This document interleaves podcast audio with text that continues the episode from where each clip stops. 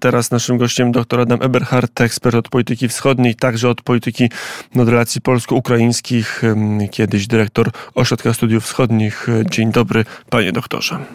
Witam serdecznie. E, mamy deklarację Donalda Tuska, e, który podkreślił, że dojdzie do spotkania przedstawicieli rządu Ukrainy i Polski, ale nie na granicy, jak chciał tego Władimir Załęski, tylko w Warszawie i nie jutro czy pojutrze, ale 28 marca. To dobra decyzja premiera. Udało się znaleźć jakiś, jakiś forum debaty między Kijowem i, i Warszawą?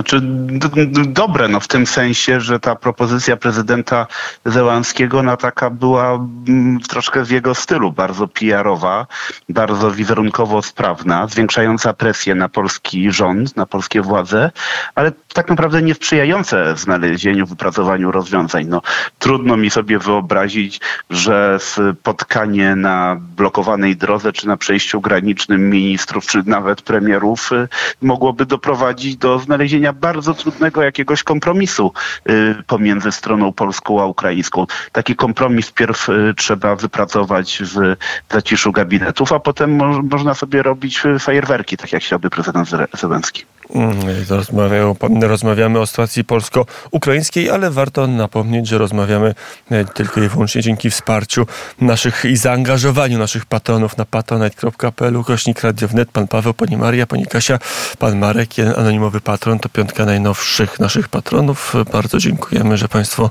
dołączali, czyli dołączają i będą, mam nadzieję, dołączać do e, naszych, do grona naszych patronów. Dzięki temu możemy nasze audycje realizować. Wróćmy jeszcze do tego, co było wczoraj, czyli zaproszenie Władimira Załęskiego, który poprosił jeszcze o wstawiennictwo prezydenta Andrzeja Dudę, no i powołał się na Solidarność. Dzisiaj z kolei premier powiedział, że jeżeli ktoś blokuje tą granicę, to, to być może działa niezgodnie z polską racją stanu. Jak ocenić protest polskich rolników w kontekście relacji polsko-ukraińskich? Myślę, że należy rozdzielić kwestie y, rzeczywistych problemów, jakie y, mamy w relacjach polsko-ukraińskich. To nie jest tylko kwestia rolnictwa, to nie jest tylko kwestia importu artykułów spożyw- rolno-spożywczych. To jest również przecież zawieszony, ale bynajmniej niezakończony spór przewoźników, czyli o usługi transportowe. No to, to wynika z faktu, że Ukraina została de facto włączona w obszar wspólnego rynku, w obszar Unii Europejskiej, jeżeli chodzi o kwestie handlu i usług, na zasadach takich bardzo, bardzo wyjątkowych, związanych toczącą się wojną, y, dość jednostronnie, prawda? Więc to, to, to, to, to, to generuje w, u polskich producentów czy mm, przewoźników poczucie, mm, jakby to powiedzieć, nierównej konkurencji. I to, i, i to jest oczywiście ten, ten, ten, ten, ten jeden aspekt y, sprawy. Natomiast drugi aspekt to są instrumenty, które są wykorzystywane y, w protestach. To, co dzisiaj premier zapowiedział, czyli wpisanie przejść granicznych, sąsiadujących odcinków dróg oraz y, torów kolejowych na listę infrastruktury krytycznej, mm, to jest y, próba troszeczkę jak gdyby zmniejszenia, jak gdyby ograniczenia tych mm, problemów, wielkich problemów dla wymiany handlowej E, również dla bardzo wielu polskich przedsiębiorców, którzy przecież dużo więcej eksportują na Ukrainę niż z niej e, importują. No plus oczywiście problem wizerunkowy. O co chodzi? Chodzi o to, że dotąd można e, zgodnie z polskim prawem blokować drogi pod pretekstem organizacji zgromadzeń publicznych, na które nie, nie ma obowiązku uzyskiwania zezwoleń, tylko można je po prostu zarejestrować, trzeba je zgłosić. Wpisanie, jak rozumiem, E, tych przejść granicznych czy dróg na, na listę infrastruktury krytycznej uniemożliwi realizację tam blokad, realizację tam zgromadzeń publicznych. Mm, I o to też chodzi. Rolnicy pewnie to czytają jako atak na ich blokadę, zresztą jaka będzie ich reakcja. Panie doktorze, to jeszcze zapytam o, o, to, o sam stan Ukrainy, bo swoje działania premier motywuje tym, że sytuacja jest krytyczna.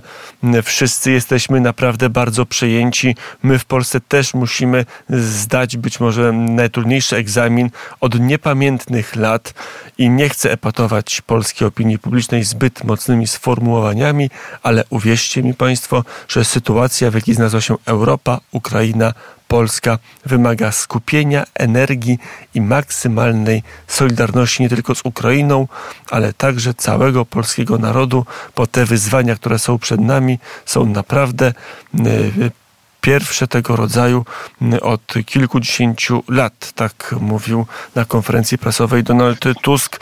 Rzeczywiście sytuacja jest aż tak krytyczna, jak to maluje premier polskiego rządu? No, myślę, że bez przesady. To znaczy, rzeczywiście w trzeci rok wojny Ukraina wchodzi w y, defensywie z pewną niejasnością, jeżeli chodzi o długotrwałość wsparcia Zachodu, przede wszystkim Stanów Zjednoczonych. To jest główny problem. Drugi problem to są problemy mobilizacyjne czyli e, brak ludzi, których można byłoby wysłać na front bez kosztów społecznych i kosztów gospodarczych. Ale to nie jest też tak, że Rosjanie posuwają się jakoś szybko. Przez ostatnie dwa lata Rosjanie zajęli i do dziś okupują 10% terytorium Ukrainy, łącznie z zajętym wcześniej Donbasem, Krymem to jest 18%. Nie utrzymali, nie, zajęli tylko przez te dwa lata Rosjanie jedno miasto wojewódzkie, obwodowe, czyli Hersoń, które na, następnie utracili. Nie kontrolują żadnych, żadnych, żadnych miast które, obwodowych, które by zajęli w ciągu ostatnich dwóch lat. Więc ta sytuacja nie jest jakaś, jakaś, jakoś bardzo czarna. Ukraina dysponuje potencjałem do obrony. Oczywiście jest problem e, pewnej asymetrii dotyczącej wykorzystywania artylerii.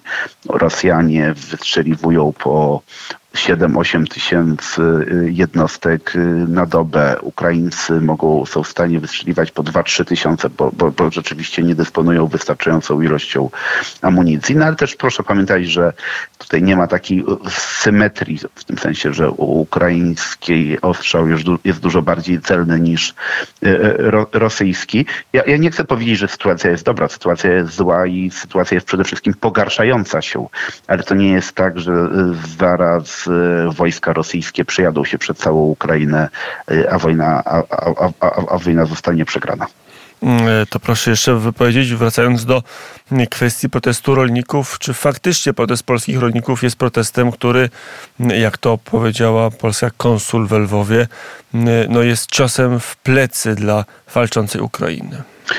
To jest bardzo skomplikowana sprawa, bo tak naprawdę jeżeli mówimy o imporcie, mówimy, znaczy, bo, znaczy może troszeczkę jak gdyby wyjaśnienia całego problemu. Znaczy, rzeczywiście w Unii Europejskiej, przez Unię Europejską, jakby w Unii Europejskiej rzeczywiście dużo jest obecnie protestów e, rolniczych. To nie jest tylko i wyłącznie specyfika polska.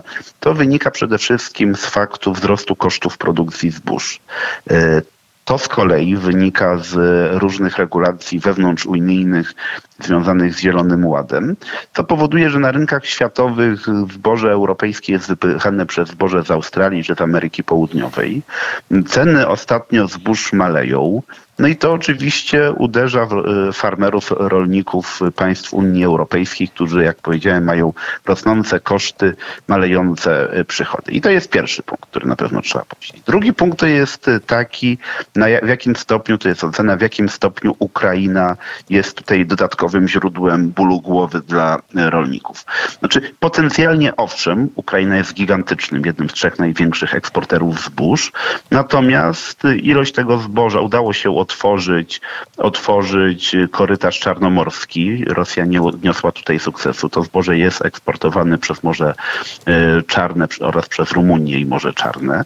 Mm, ponadto przypadku, jeżeli mówimy o Polsce, to w maju zeszłego roku Unia Europejska zgodziła się na nasz wniosek wprowadzić zakaz importu z Ukrainy e, czterech artykułów pszenicy, kukurydzy, rzepaku i zdaje się słonecznika.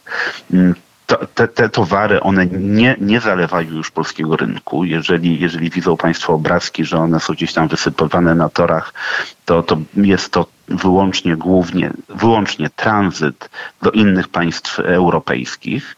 A dane, które, które obserwujemy, gdyby widzimy statystyczne, to jest kolejny punkt, pokazują, że Polska nieporównywalnie więcej eksportuje na Ukrainę niż z niej importuje. To jest różnica, to jest 7 miliardów euro nadwyżki w wymianie handlowej. Oczywiście wiadomo, że w większości to jest broń i, i paliwa, czy źródłem wzrostu są broni paliwa, ale, ale, ale dużo, dużo polski biznes zarabia na sprzedawaniu na y, Ukrainę i tych, ilość, tych, ilość, ilość zbóż, które generalnie napływała do, do Polski jeszcze przed tym wprowadzeniem zakazu, ona nie była jakaś drastyczna, to znaczy tam na 36 milionów y, ton zbóż, które Polska rocznie produkowała, w tym pikowym, szczytowym e, momencie import był 4 e, miliony. Więc, więc odpowiadając jednym zdaniem na dość trudne pana pytanie, ja odpowiem tak. Znaczy, na tym etapie nie Ukraina jest źródłem problemów, realnych, rzeczywistych problemów naszych e, rolników, ale docelowo w przypadku utrzymania, przywrócenia nieskrępowanego dostępu ukraińskiego rolnictwa na rynek polski Unii Europejskiej, to zboże rzeczywiście będzie szło do Polski, Rumunii, Słowacji na Węgry, a nie będzie szło do Niemiec, Francji, bo, bo, Polska, bo Polska jest bliżej. Na ile jest tak, że jesteśmy czy jest możliwe to, o czym mówił premier Mateusz, premier Donald e, Tusk, że, że będzie jakieś, jakieś pole porozumienia między Warszawą a Kijowem, że Donald Tusk mówi o, o, o rozmowach z, właśnie z Ukrainą, z ukraińskim rządem. Czy tutaj Ukraina jest gotowa pójść Donaldowi Tuskowi na jakiekolwiek ustępstwa? Boję się, że nie. Boję się, że gotowość Ukrainy do pójścia na ustępstwa jest niewielka. Boję się, że władze ukraińskie y, kalkulują, że uzyskają w tym sporze z Warszawą ostatecznie poparcie y, Unii Europejskiej. A proszę pamiętać, że w przypadku y, kwestii handlu zagranicznego to są to kompetencje wspólnotowe. To znaczy, to są decyzje podejmowane przez Unię Europejską, a nie przez y, poszczególne państwa unijne. Więc my tak naprawdę możemy apelować do y, Unii Europejskiej, możemy domagać się wyłączeń, możemy domagać się specjalnego traktowania, zwracając uwagę na wrażliwość naszego rynku. Tam są propono różne propozycje europejskie dotyczące tego, żeby, żeby rzeczywiście, żeby rzeczywiście utrzymując y, bezsłowy import artykułów rolnych z Ukrainy, aby, aby wprowadzić takie hamulce bezpieczeństwa na wypadek, jakby, jakby import z Ukrainy uderzał już nawet nie tylko w stabilność e, rynku ogólnoeuropejskiego, ale również poszczególnych państw europejskich. To jest trochę taki, to, taki hamulec bezpieczeństwa dla nas. Ale jak rozumiem oczekiwania polskich rolników, e, polskiej branży rolno-spożywczej, no to to, to te oczekiwania dotyczą nie stworzenia hamulca bezpieczeństwa, tylko stworzenia, jakby przywrócenia y, kwot, przywrócenia ograniczeń ilościowych na sprowadzanie artykułów. A na to jest e, szansa, no bo e, często i trochę e, politycy Platformy, ale przede wszystkim PSL-u mówili, wprowadzimy kontyngenty, wprowadzimy różnego rodzaju ograniczenia, wprowadzimy mechanizm kwotowy, kaucyjny. O, to też się pojawiało. Nic z tego się przez ostatnie dwa miesiące nie zdarzyło. To było tak, że to była tylko retoryka kampanijna. Polski rząd ma de facto bardzo mało instrumentów, jeżeli chciałby się nie narażać na złamanie prawa europejskiego. Tak, tak, tak, dokładnie. To mamy, gdyby mamy skrępowane ręce, jak powiedziałem, decyzje w sprawach handlowych są podejmowane y, rzeczywiście na poziomie europejskim. Możemy, możemy, y, możemy domagać się y, specjalnych pewnych ograniczeń. Możemy starać się na poziomie Unii Europejskiej e, apelować, żeby, żeby pewnych rzeczy nie przyjmować, ale wiadomo, presja ukraińska jest olbrzymia. To też też jest element y, i to jest postrzegane przez naszych europejskich partnerów jako pewien element wspierania trudu wojennego Ukrainy. To, że pozwala się Ukrainie y, sprzedawać na rynku polskim, czy że pozwala się z ukraińskim przewoźnikom świadczyć usługi bez ograniczeń mm, transportowe na, na rynku europejskim.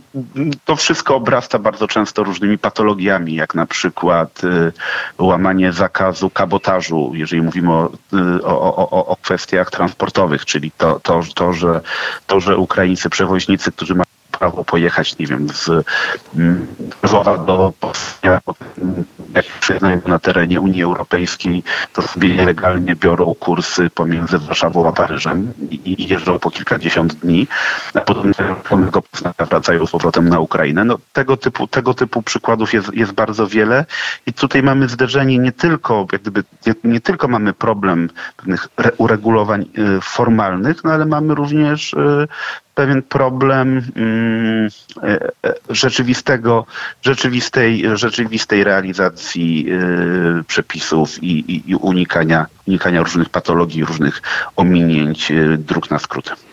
Panie doktorze, to już na koniec podsumujmy całą tą naszą wiedzę. Donald Tusk jeszcze tylko, żeby to dokładnie zacytować, bo jednak słowa premiera Mm, trzeba cytować jak najdokładniej, a to będziemy tak. E, to brzmiało tak. Będziemy szukać rozwiązań ochronnych dla polskich rolników zarówno metodami krajowymi, poprzez użycie środków krajowych, jak i poprzez dalsze negocjacje z Ukrainą i z instytucjami europejskimi. Jakie szanse ma premier w szukaniu tych rozwiązań z Ukrainą i z e, Unią Europejską? No, szanse szukania, no tutaj nie ma szans. Jak gdyby szukanie rzeczywiście tych rozwiązań będzie, będzie realizowane. Ono będzie realizowane w bardzo złej atmosferze, no bo jeżeli rzeczywiście zostanie wdrożony ten, ten przepis o wpisaniu przejść granicznych na listę infrastruktury krytycznej, więc będzie to rozumiem, że tym się będą wiązały decyzje o siłowej likwidacji y, blokad na granicach, na drogach, na, na torach kolejowych, no to, to tylko zaogni sytuację, proszę pamiętać. Więc ja, ja akurat moje osobiste zdanie jest takie, że to jest słuszna decyzja rządu. To znaczy, że, że, że, że, że te przejścia graniczne blokowane być nie powinny z różnych powodów. Natomiast, natomiast to, to gdyby to nie unieważnia bardzo wielu argumentów, które podnoszą przewoźnicy, nawet w większym stopniu bym powiedział przewoźnicy, oraz producenci ro, yy, produkcji rolno-spożywczej. To jest, to, to, ten, ten problem jest, jest, jest, jest obiektywny. No i jak też powiedziałem na początku, Ukrainie się trochę obrywa za y, decyzje wewnątrzunijne to, że rośnie, rosną, rosną, rosną koszty produkcji e, rolno-spożywczej w Unii Europejskiej jest wynikiem e, Zielonego Ładu, jest wynikiem dodatkowych kosztów narzucanych na producentów, a, a, a konkurencja na świecie jest bardzo, bardzo duża, ceny maleją e, i, i, i, i te protesty, które obserwujemy w Polsce, to nie jest tylko obrazek, to nie jest tylko rzeczywistość polska, to jest rzeczywistość właściwie bardzo wielu państw Unii Europejskiej w ostatnich tygodniach. Ja, to mówił dr Adam Eberhardt, ekspert od polityki zagranicznej, polityki wschodniej. Panie doktorze, dziękuję serdecznie. Dziękuję bardzo za rozmowę.